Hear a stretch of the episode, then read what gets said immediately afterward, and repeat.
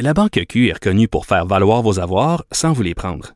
Mais quand vous pensez à votre premier compte bancaire, tu sais, dans le temps à l'école, vous faisiez vos dépôts avec vos scènes dans la petite enveloppe. Hmm, C'était bien beau. Mais avec le temps, ce vieux compte-là vous a coûté des milliers de dollars en frais, puis vous ne faites pas une scène d'intérêt. Avec la Banque Q, vous obtenez des intérêts élevés et aucun frais sur vos services bancaires courants. Autrement dit, ça fait pas mal plus de scènes dans votre enveloppe, ça. Banque Q, faites valoir vos avoirs.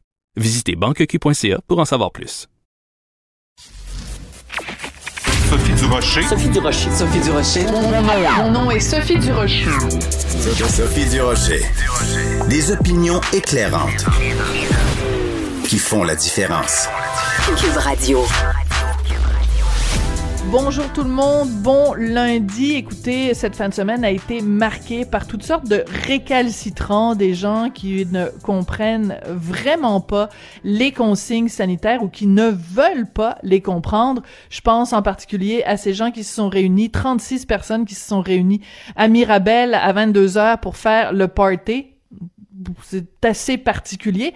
Mais je pense aussi, bien sûr, à ces trois interventions que la police de Montréal a dû faire dans la communauté assidique, donc dans la communauté euh, orthodoxe, ultra-orthodoxe de Outremont. Euh, il y avait des gens qui étaient réunis vendredi soir, des gens qui étaient réunis samedi pour euh, ben se réunir pour prier. Et euh, c'est assez particulier parce que euh, quand la police est intervenue il y a des gens qui sont sortis des gens de la communauté juive assidique qui sont sortis en traitant les policiers de Montréal de nazis comme si on s'en prenait à cette communauté là parce que ils sont juifs.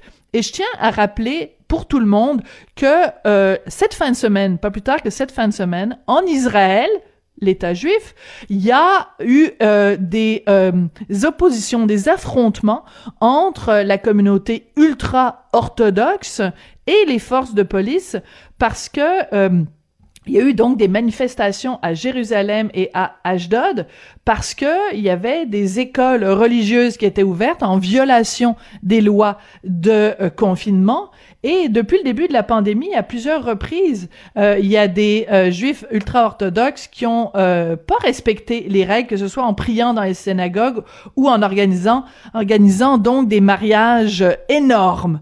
Alors, ben, je pense qu'il faut faire attention quand on utilise cette expression-là de traiter les gens de nazis.